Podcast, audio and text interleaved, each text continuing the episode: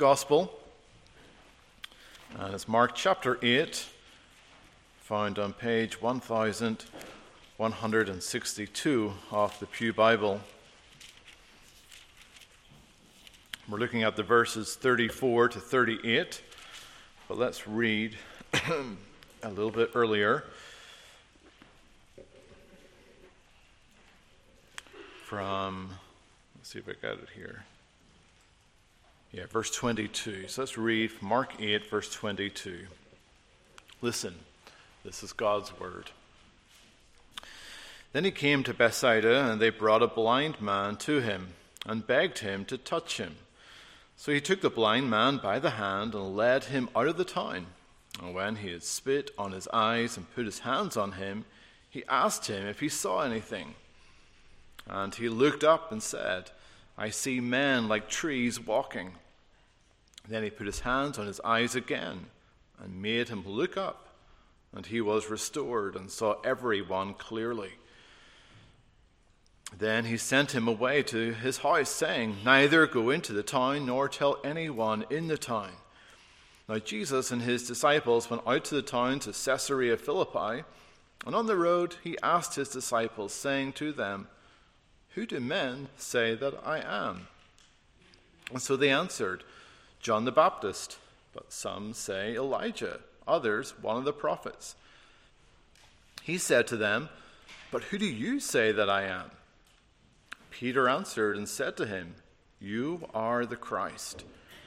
And then he strictly warned them that they should tell no one about him. And he began to teach them that the Son of Man must suffer many things and be rejected by the elders and chief priests and scribes, and be killed, and after three days rise again. He spoke this word openly. Then Peter took him aside and began to rebuke him. But when he had turned around and looked at his disciples, he rebuked Peter, saying, Get behind me, Satan, for you are not mindful of the things of God, but the things of men. When he had called the people to himself, with his disciples also, he said to them, Whoever desires to come after me, let him deny himself and take up his cross and follow me. For whoever desires to save his life will lose it, but whoever loses his life for my sake and the gospel will save it. For what will it profit a man if he gains the whole world and loses his own soul? Or what will a man give in exchange for his soul? For whoever is ashamed of me and my words in this adulterous and sinful generation, of him the Son of Man also will be ashamed when he comes in the glory of his Father with the holy angels. Amen. May God bless to us his word. Now, as parents to young children, you get to re-watch a lot of movies from your own youth and this is quite enjoyable. It's nostalgic. And often Heather and I, we try and find movies from our youth because, well, those movies tend to hold more traditional values than what you get today.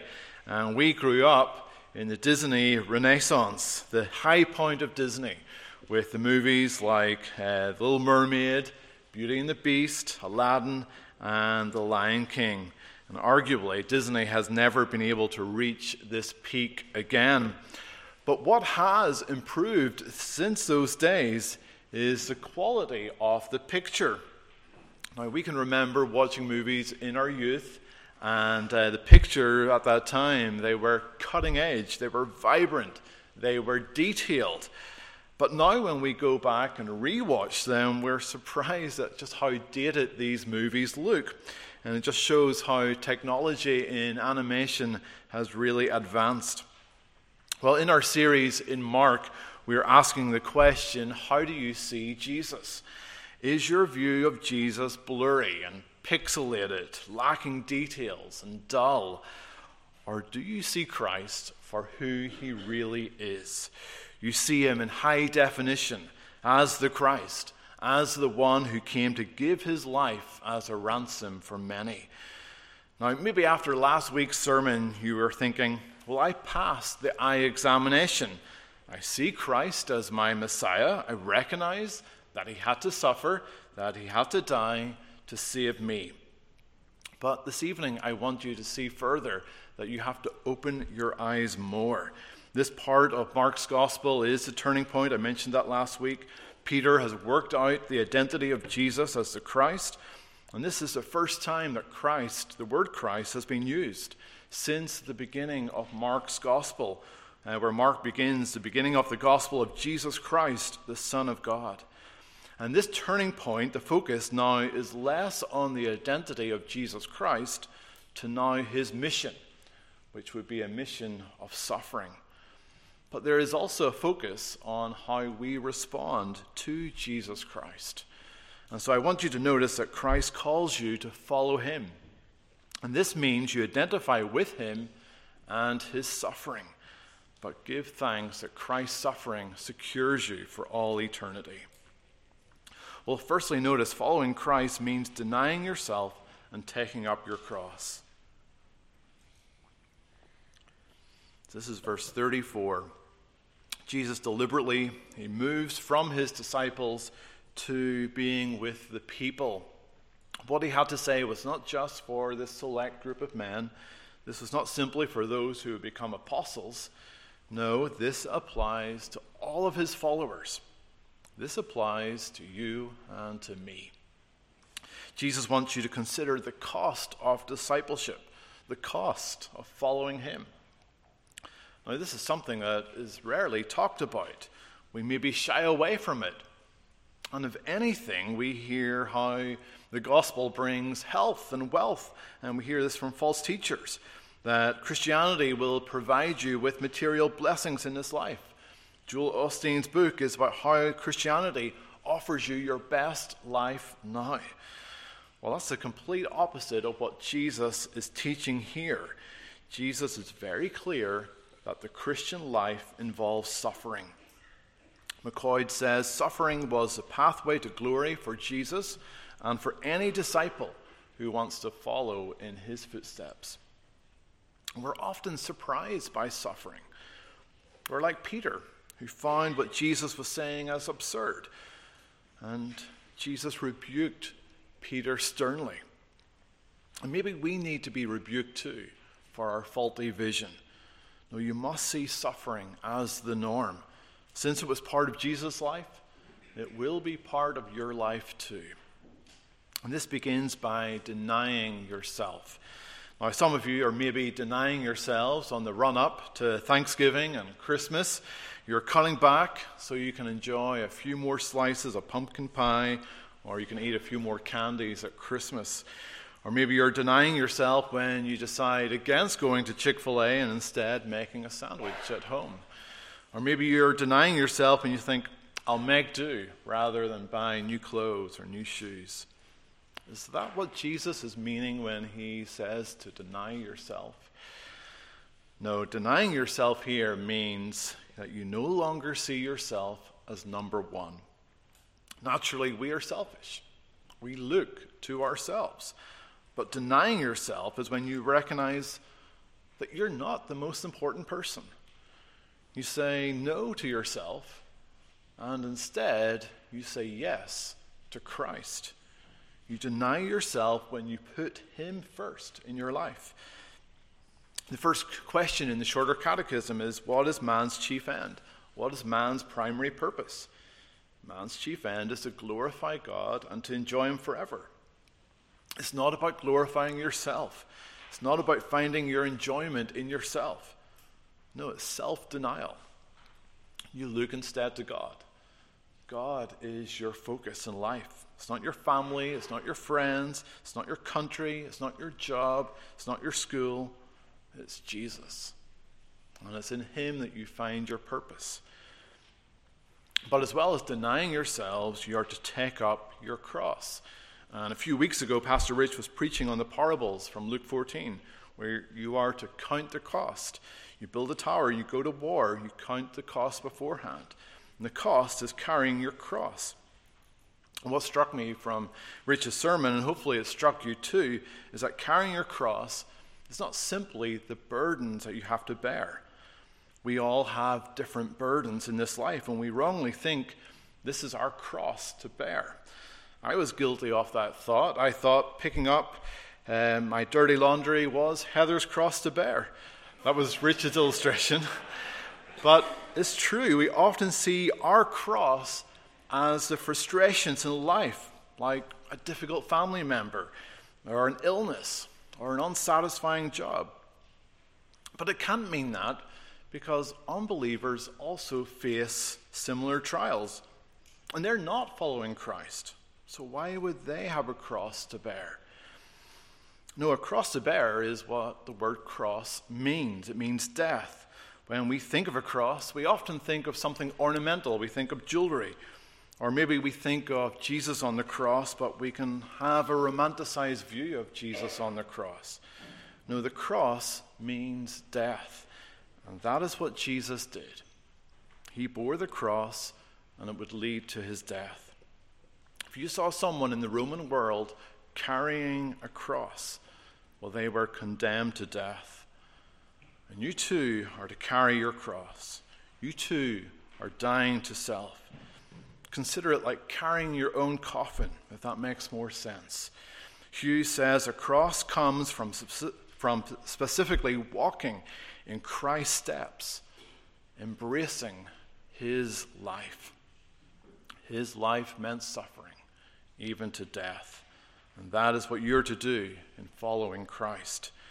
The motto for the U.S. Marines is Semper Fidelis, always faithful. If you join the Marines, you'll be loyal to the cause. Nothing is allowed to interfere with the mission. You will be faithful to see the mission completed. Well, likewise, the motto of the Christian life is to carry your cross. You're loyal to Jesus Christ, He is your Savior. His mission is your means of salvation. And so, in following Him, you're willing to bear the consequences that is involved in following Him. John Stott says he does not call us to a sloppy half heartedness, but to a vigorous, absolute commitment. So, how have you taken up the cross? How have you died to your old way of life? You now follow Christ, you follow his teachings, and so you're willing to go against your friends and your family who disagree with you. You now follow Christ. You see him as Lord, and so you obey him, even if that costs you your reputation or a profitable business deal, a promotion. You now follow Christ, even if that means ridicule from those you respect. This is the cost of following Christ. That's what it means to deny yourself and to take up your cross. Well, secondly, consider, recognize the promise that if you desire to save your life, you will lose it. But if you lose your life for Christ's sake, you will save it. Now, at the end of the day, everyone must die. There are those who are trying to save their lives, but they lose their life. And there are those who are willing to lose it, but they end up gaining life. Whether you're a believer or an unbeliever, you will die. But Scrivener says that there are two kinds of death.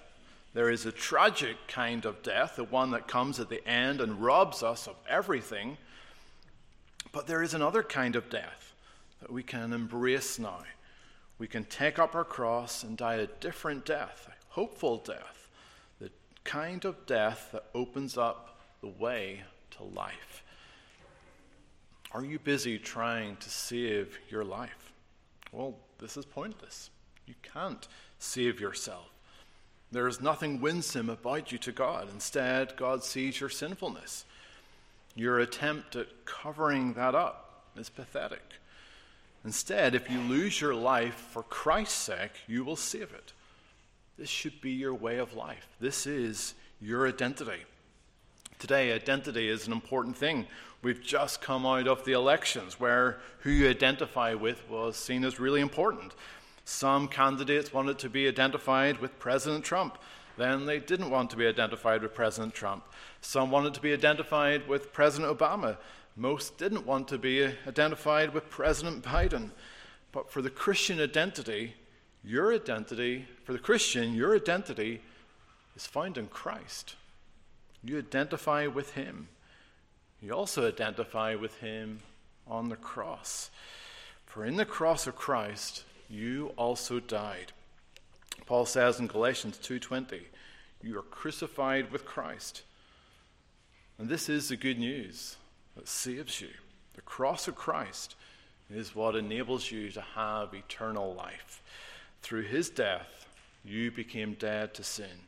No longer does sin reign over you. And as a result, you have reconciliation with God. And so it's through Christ that you have a relationship with God. So that's why it's important to see yourself in Christ. He is your identity, for it is in Him that you have salvation. This is the good news, for it is in Christ that you have everything. You could die at 12 years old and have had a full life because you're in Christ, compared to a billionaire dying at 80 years old who does not accept the gospel and so in the end has nothing. When you lose yourself in following Christ, you actually find yourself. C.S. Lewis writes Give up yourself, and you will find your real self. Lose your life, and you will save it. Submit to death, the death of your ambitions and favorite wishes every day, and the death of your whole body in the end. Submit with every fiber of your being, and you will find eternal life. Keep back nothing. Nothing that you have not given away will be really yours. Nothing in you that has not died will ever be raised from death. Look for yourself, and you will find in the long run only hatred, loneliness, despair, rage, ruin, and decay. But look for Christ, and you will find him, and with him everything else thrown in.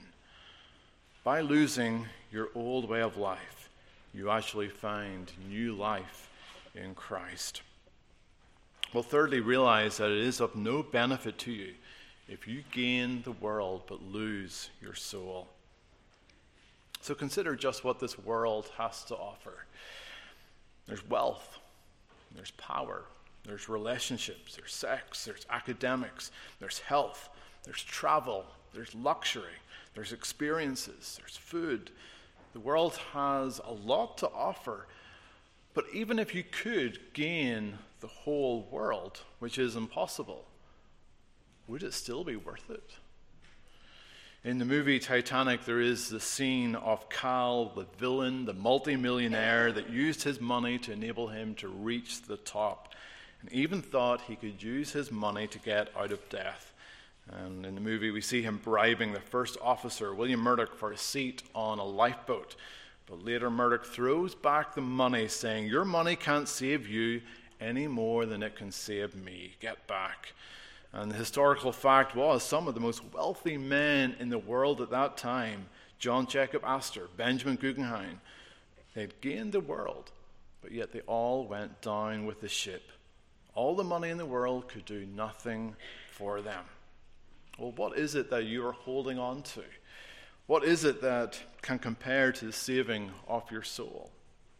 Weigh them in the balance, and you will find that Christ is more valuable. More valuable than wealth, more valuable than relationships, more valuable than knowledge, more valuable than every experience that this world has to offer. You're holding on to these things to save you, but they cannot save, they cannot give you life. Children have a great way of collecting little things, little trinkets, stones, pictures, various objects, things that are worthless, but to them they're valuable. But for you as adults, this is what you have in this world your house or your car, your art or your tools, your jewelry. They are all but little trinkets, things that can do nothing for you. But also consider just how this world is temporary. Your life in this world is short. Children and young people, this is hard for you to believe. You have your whole life ahead of you. But life is short. We were recently watching videos of our kids when they moved to America when they still had Irish accents. It only seems like yesterday to Heather and I, but for our kids, they've grown up so much since then. Kira was six, Lewis was four, Ronan was two, and Liam was just born when they moved here. For them, four years is a long time. They can barely remember much beforehand. But it has gone by so quickly. Life is short, life is temporary. Well, verse 37 what will a man give in exchange for his soul? I'm not sure if you've seen the play. Dr. Faustus is a clear example of this. Dr. Faustus is a man who was dissatisfied in this world, and so he sells his soul to the devil to be given 24 years of absolute power. Well, those 24 years end, and he's in despair, knowing that ahead of him is an eternity of hell. Wilmshurst says there is nothing you can give, nothing you can earn or own that will compensate even a tiny bit for losing your chance of eternal life. It is of no benefit to you to gain the world and then to lose your soul. Well, fourthly, if you are ashamed of Christ, he will be ashamed of you. Verse 38. Being ashamed of Christ was a real thing for Mark's original audience, living in Rome where Christians were being persecuted. One of the oldest depictions of Jesus on the cross was a piece of graffiti that was discovered in Rome. Scratched into the plaster off a wall, there's a figure of someone on a cross who had the body of a man and yet the head of a donkey. Standing beside the cross is another person, worshipping this man on the cross. And beside the picture, there is a caption that says, Alexamenos worships his God. Well, it's clear that this graffiti is mocking Christianity and mocking this man in particular. Christianity was new in Rome, it was seen as a strange cult. Their thinking could not fathom a man dying on a cross who is God. To them, he's a donkey, and anyone who worships such a person is seen as a fool. No Roman would respect someone who has died on a cross. And that's why Paul said to the Corinthians, We preach Christ crucified. To the Jews, a stumbling block. To the Greeks, foolishness. And the message of Christianity is not popular in our world either. It too is ridiculed, mainly because people don't see the need for the cross, because they don't see that their sin is offensive to God. But while it's not popular, we're not persecuted in the same way. Probably for our students, you maybe you'll face some flack from certain professors or from some of your fellow students. But often it's a case of, well, that's your thing, it's not mine, you're welcome to have your beliefs, just don't enforce it on me. But I realize that is now changing. There is a demand to conform, to accept others' beliefs, even if those beliefs contradict Christianity. And so, as a result, it is becoming increasingly difficult for Christians. Our world is becoming more and more similar to Rome to identify with Jesus will not gain you credibility.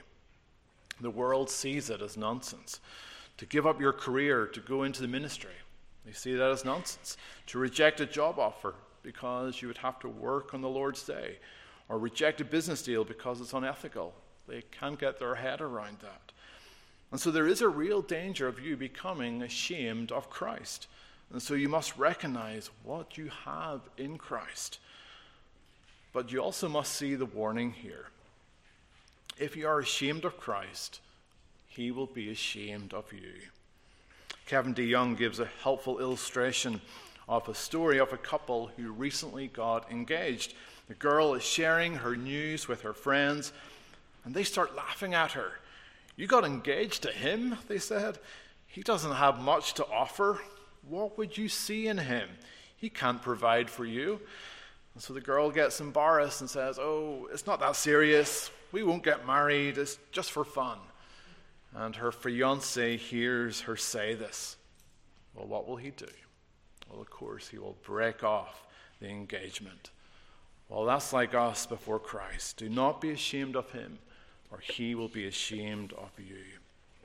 Notice how Jesus describes the people of this world an adulterous and sinful generation Open your eyes to see what this world is really like.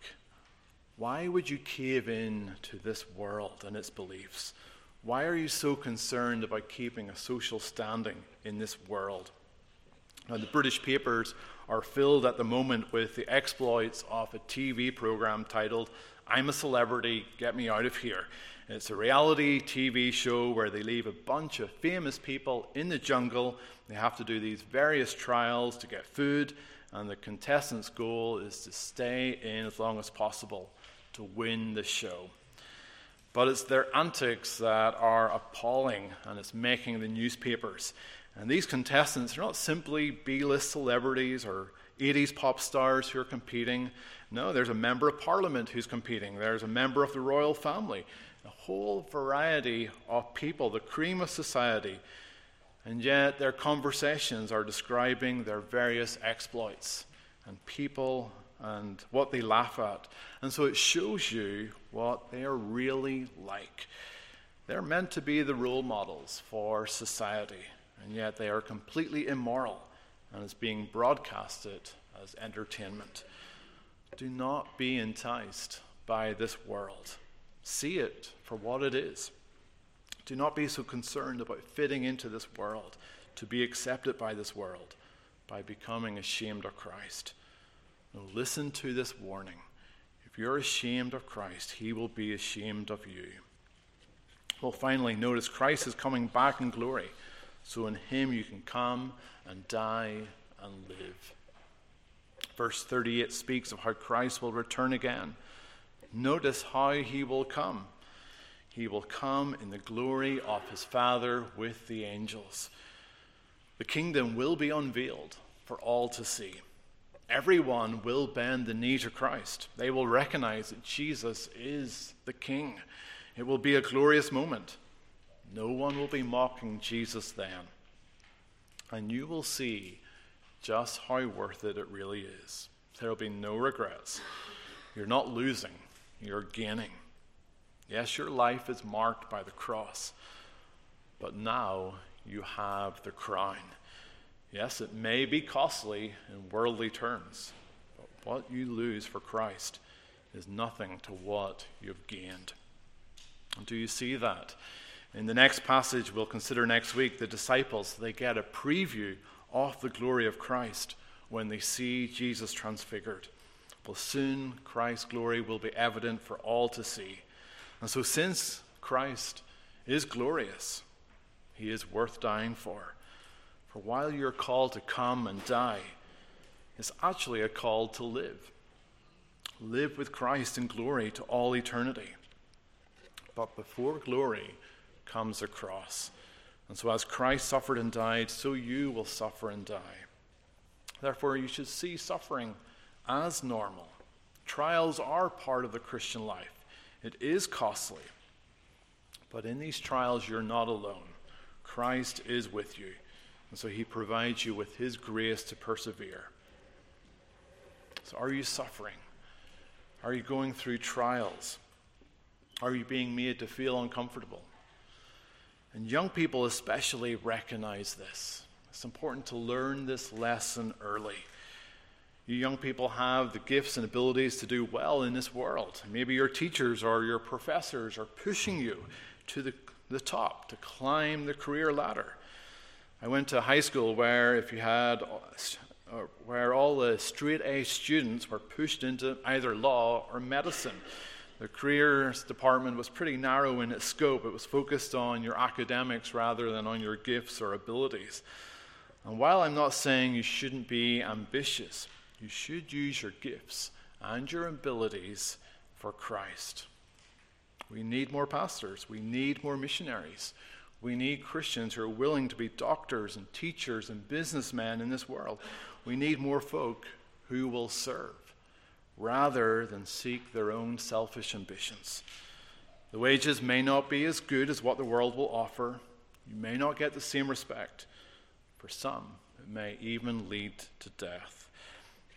The explorer Ernest Shackleton, when he was looking for people to go with him on his ex- exploration of the Antarctic, he reportedly placed an ad in the newspaper and it said simply, Men wanted for hazardous journey, low wages, bitter cold, long hours of complete darkness, safe return doubtful, honor and recognition an event of success.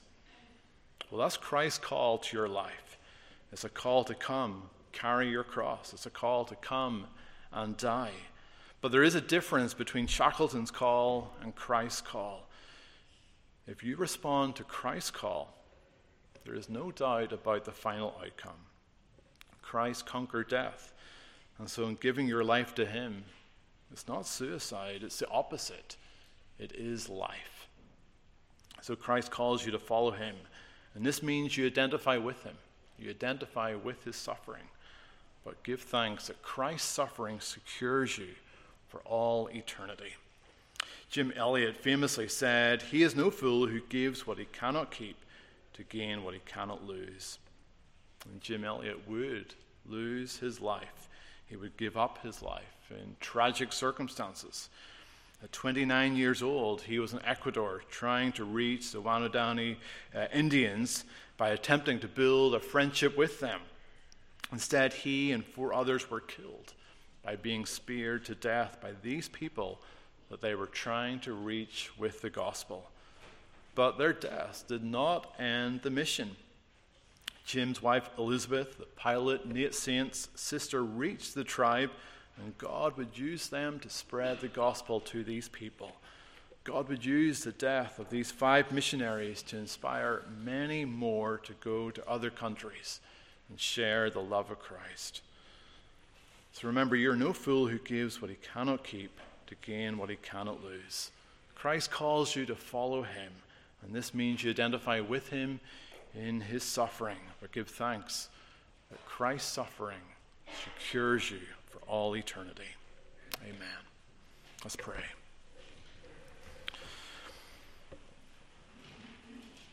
Our Heavenly Father, we do ask that you would help us to see Jesus clearly that we would see him as our Lord, that we would see him as the one who died on the cross and rose again to save us, and that we would see that in following him, we too are called to suffer. And yet, help us see the security that we have in him.